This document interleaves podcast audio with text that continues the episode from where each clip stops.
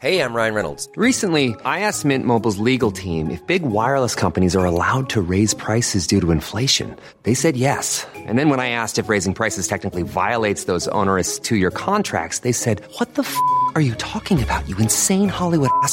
So to recap, we're cutting the price of Mint Unlimited from $30 a month to just $15 a month. Give it a try at mintmobile.com slash switch. $45 upfront for three months plus taxes and fees. Promo rate for new customers for limited time. Unlimited more than 40 gigabytes per month. Slows. Full terms at mintmobile.com.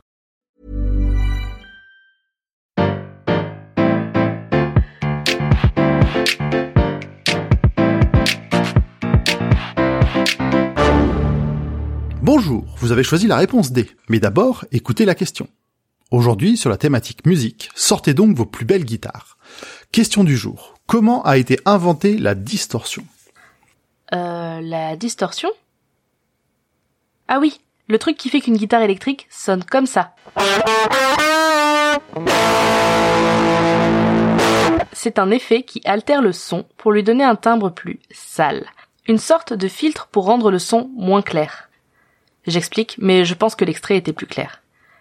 L'effet est omniprésent dans le rock et plus généralement dans la musique depuis les années 60, et les légendes sont nombreuses quant à son inventeur et sur sa découverte. Aujourd'hui, assez facile de faire vrombir sa guitare électrique, grâce à de nombreuses pédales disponibles dans tous vos meilleurs magasins de musique. Sachez tout de même qu'il en existe trois grands types. L'overdrive, la plus légère, la distorsion, la plus précise, et la fuzz, la plus grasse.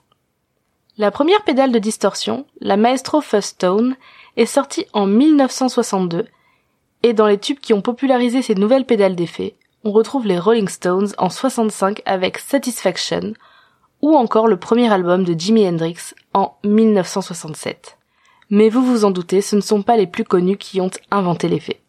Les précurseurs sont rarement ceux qui récoltent les lauriers, et surtout la légende voudrait que cette première pédale de distorsion ait été inventée pour imiter le son de basse du pont dans le morceau Don't Worry de Marty Robbins en 1961. Le guitariste Grady Martin brancha sa basse 6 cordes dans un canal défectueux et ça donna ce son.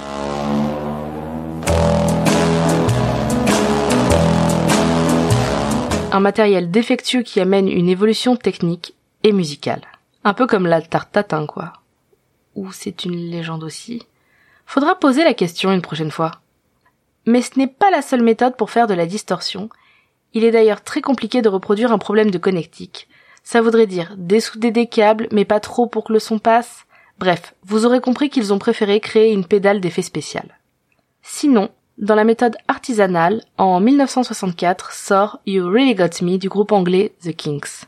Et même si la première pédale de distorsion existait, ils n'en avaient entendu parler, ou s'en fichaient. Et pour donner ce son si caractéristique, Dave Davis mit simplement des coups de lame de rasoir dans le haut-parleur de son ampli. Ceci est une histoire vraie. Ce n'est quand même pas très malin de casser son matériel alors qu'en ajoutant une petite boîte il pouvait avoir presque la même chose, mais bon, ça forge la légende. D'ailleurs, Dave Davis a simplement copié la technique de Link Ray qui surinait son ampli à coups de crayon, ce qui a donné naissance au morceau Rumble en 1958, interdit sur certaines stations de radio américaines pour sa dimension démoniaque. Comme quoi, rock and roll et satanisme, ça ne date pas d'hier. Sinon, dans les histoires abracadabrantesques, nous avons le morceau de Jackie Branston sorti en 1951, Rocket 88. La légende voudrait que l'ampli du guitariste Willie Kizart soit tombé du toit de leur voiture sur l'autoroute 61 lorsque le groupe se rendait en studio. Pour faire tenir le haut-parleur, il aurait bourré l'ampli de papier journal et malgré ce son grésillant, le producteur aurait adoré et gardé la prise.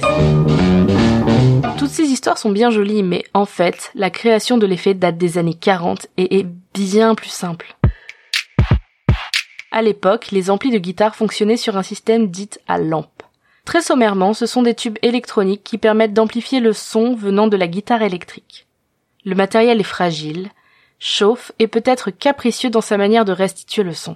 Les fabricants mettent en garde les utilisateurs, il ne faut pas pousser trop le volume de l'ampli pour éviter de lui occasionner des dommages.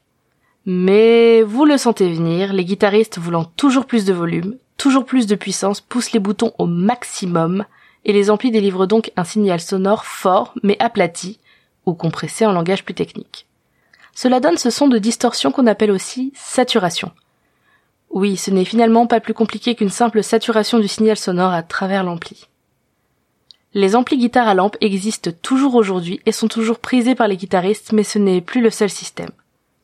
Impossible de savoir qui a utilisé en premier cet effet inhérent à la musique électrique, cependant Junior Barnard semble avoir été un des précurseurs voulant pousser son volume toujours un peu plus et jouant de manière toujours plus agressive.